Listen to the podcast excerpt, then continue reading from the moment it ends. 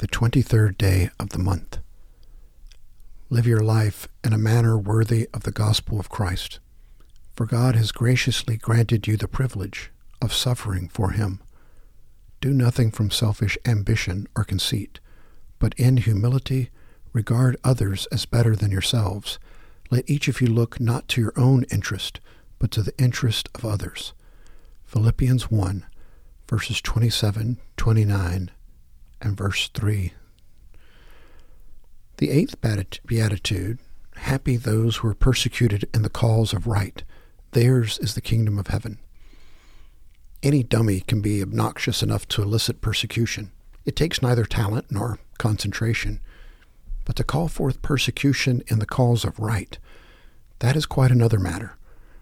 Our capacity for self deception is enormous. Thus, we can convince ourselves we are both working for the right cause and working at it in the right way, when in truth we are engaging in self serving actions that detract from the causes we think we promote. It is possible to stand in the way of what is right, even when we are intending to walk in right paths. Therefore, our urgent need is to see ourselves as our critics see us. When we are derided for the causes we espouse, it is well to ask, is the object of derision the cause I support, or my imperfect way of expressing that cause? When I feel constrained to criticize others, am I criticizing their causes and viewpoints, or them personally?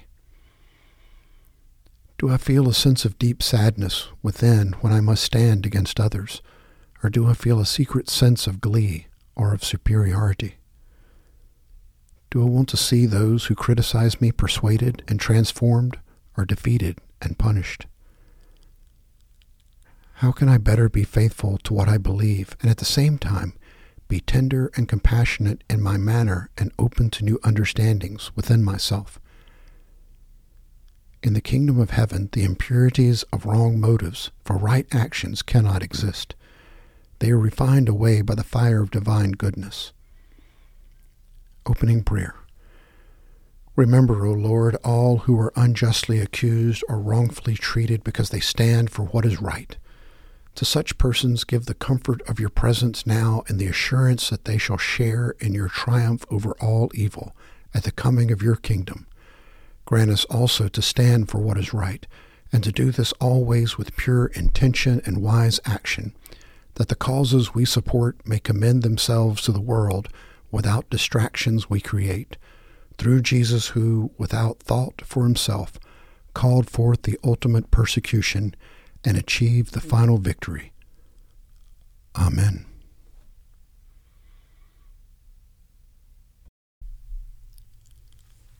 Psalm 9, verses 1 through 14. I'm thanking you, God, from a full heart. I'm writing the book on your wonders. I'm whistling, laughing, and jumping for joy. I'm singing your song, High God. The day my enemies turned tail and ran, they stumbled on you and fell on their faces. You took over and set everything right. When I needed you, you were there, taking charge. You blow the whistle on godless nations. You throw dirty players out of the game, wipe their names right off the roster. Enemies disappear from the sidelines, their reputation trashed their names erased from the halls of fame. God holds the high center. He sees and sets the world's mess right. He decides what is right for us earthlings, gives people their just deserts. God's a safe house for the battered, a sanctuary during bad times. The moment you arrive, you relax. You're never sorry you knocked. Sing your songs to Zion dwelling God. Tell his stories to everyone you meet how he tracks down killers, yet keeps his eye on us, registers every whimper and moan.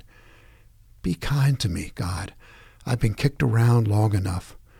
Once you've pulled me back from the gates of death, I'll write the book on hallelujahs on the corner of Main and First. I'll hold a street meeting. I'll be the strong leader. We'll fill the air with salvation songs. From the prophet Malachi, chapter 2, verses 1 through 16. And now this commandment is for you, O priest. If you do not listen, and if you do not take it to heart to give honor to my name, says the Lord of hosts, then I will send the curse upon you, and I will curse your blessings. And indeed, I have cursed them already, because you are not taking it to your heart. Behold, I am going to rebuke your offspring, and I will spread refuse on your faces, the refuse of your feast, and you will be taken away with it. Then you will know that I have sent this commandment to you, that my covenant may continue with Levi, says the Lord of hosts. My covenant with him was one of life and peace, and I gave them to him as an object of reverence. So he revered me and stood in awe of my name. True instruction was in his mouth, and unrighteousness was not found on his lips. He walked with me in peace and uprightness, and he turned many back from iniquity. For the lips of a priest should preserve knowledge, and men should seek instruction from his mouth, for he is the messenger of the Lord of hosts. But as for you, you have turned aside from the way. You have caused many to stumble by the instruction. You have corrupted the covenant of Levi, says the Lord of hosts. So I also have made you despised and abased before all the people, just as you are not keeping my ways, but are showing partiality in the instruction. Do we not have all one Father? Has not one God created us? Why do we deal treacherously each against his brother so as to profane the covenant of our Father? Judah has dealt treacherously, and an abomination has been committed in Israel and in Jerusalem. For Judah has profaned the sanctuary of the Lord, which he loves, and has married the daughter of a foreign God. As for the man who does this, may the Lord cut off from the tents of Jacob every one who awakes and answers, or who presents an offering to the Lord of hosts. This is another thing you do. You cover the altar of the Lord with tears, with weeping, and with groaning, because he no longer regards the offering or accepts it with favor from your hand. Yet you say, for what reason? Because the Lord has been a witness between you and the wife of your youth, against whom you have dealt treacherously, though she is your companion and your wife by covenant. But not one has done so who has a remnant of the Spirit. And what did that one do while he was seeking a godly offspring? Take heed then to your spirit, and let no one deal treacherously against the wife of your youth. For I hate divorce, says the Lord, the God of Israel, and him who covers his garment with wrong, says the Lord of hosts. So take heed to your spirit that you do not deal treacherously. From the letter to James, chapter 4, verse 13, through the sixth verse of the fifth chapter. Come now, you who say, Today or tomorrow we will go to such and such a city and spend a year there and engage in business and make a profit.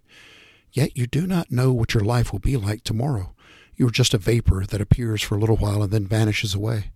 Instead, you ought to say, If the Lord wills, we will live, and also do this or that.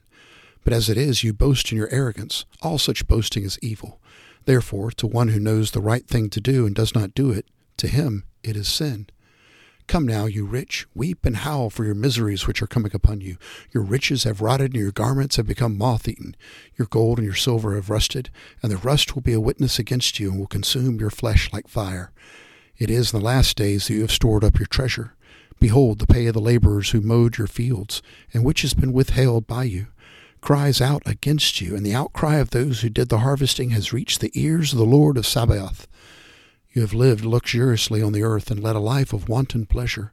You have fattened your hearts in a day of slaughter. You have condemned and put to death the righteous man. He does not resist you. From the Gospel according to Luke, chapter 17, verses 20 through 37. Now, having been questioned by the Pharisees as to when the kingdom of God was coming, he answered them and said, The kingdom of God is not coming with signs to be observed, nor will they say, Look, here it is, or there it is, for behold, the kingdom of God is in your midst. And he said to the disciples, The day will come when you will long to see one of the days of the Son of Man, and you will not see it. They will say to you, Look there, look here. Do not go away and do not run after them. For just like the lightning, when it flashes out one part of the sky, shines to the other part of the sky, so will the Son of Man be in his day. But first he must suffer many things, and be rejected by this generation. And just as it happened in the days of Noah, so it will be also in the days of the Son of Man. They were eating, they were drinking, they were marrying, they were being given in marriage until the day that Noah entered the ark and the flood came and destroyed them all. It was the same as happened in the days of Lot. They were eating, they were drinking, they were buying, they were selling, they were planting, they were building. But on the day that Lot went out from Sodom, it rained fire and brimstone from heaven and destroyed them all. It will be just the same on the day that the Son of Man is revealed. On that day, the one who is on the housetop and whose goods are in the house must not go down to take them back. And likewise, the one who is in the field must not turn back. Remember Lot's wife? Whoever seeks to keep his life will lose it, and whoever loses his life will preserve it. I tell you, on that night there will be two in one bed. One will be taken and the other will be left. There will be two women grinding at the same place. One will be taken and the other will be left. Two men will be in the field. One will be taken and the other will be left. And answering, they said to him, Where, Lord? And he said to them, Where the body is, there also the vultures will be gathered. These are the readings of the words of God for the people of God. Thanks be to God.